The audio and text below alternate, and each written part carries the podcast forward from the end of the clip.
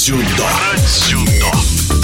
50-летний юбилей Федерации дзюдо России – это прекрасный повод окунуться в историю и вспомнить славные моменты именитых чемпионов, тренеров, функционеров, в общем, всех тех, кто из года в год заполнял страницы многотомной летописи отечественного дзюдо. И сегодня в эфире спортивного радиодвижения неоднократный чемпион Европы и мира, серебряный призер Олимпийских игр в Лондоне, заслуженный мастер спорта Александр Михайлин.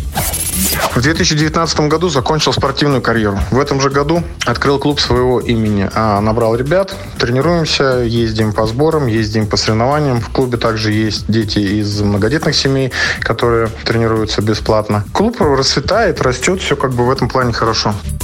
Что касается сравнения непосредственно а, труда дзюдоиста, спортсмена, тренера или функционера, здесь, ну, наверное, даже неправильно сравнивать, потому что каждый выполняет свою работу, каждый выкладывается, и нельзя сказать, что функционер меньше работает или менее энергозатратный, или там тренер менее энергозатратный, чем спортсмен. Все, каждый выполняет свою функцию. Спортсмен выполняет свою работу как спортсмен, тренер как тренер, функционер как функционер. Здесь работа всех, скажем так, людей, она очень энергозатратная затратна и важна. Полноценная работа будет только тогда, когда и спортсмен, и тренер, и функционер будут работать в команде. Тогда это будет работа на высшем уровне. А каждый из них по отдельности существовать ну, просто не может. Это невозможно.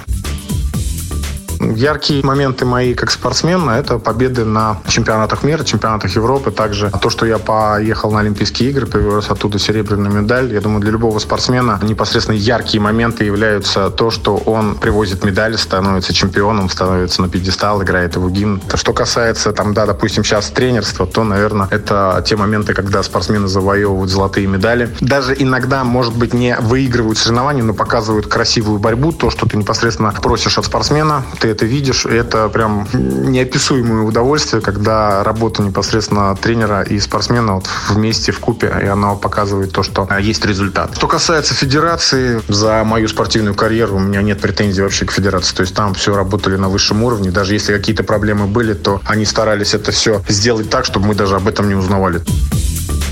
Федерации 50 лет, я ее с этим поздравляю. То есть, да, я считаю, что как бы тоже внес вклад в то, что у нас такая крутая федерация, а, крутой результат, а, крутая страна своими непосредственно результатами. Поэтому федерацию поздравляю, чтобы все было хорошо, чтобы дальше также двигались, чтобы было много медалей на чемпионатах Европы, чемпионатах мира, Олимпийских играх, чтобы, опять же, дзюдо в нашей стране и в мире было на первом месте. А что касается молодых спортсменов, ну, пожелаю пожелать им успехов, удачи в их нелегком труде, чтобы слушались непосредственно своих наставников и показывали самый лучший результат. Главное, без травм, чтобы все было, и чтобы они всегда гордо несли флаг непосредственно нашей страны.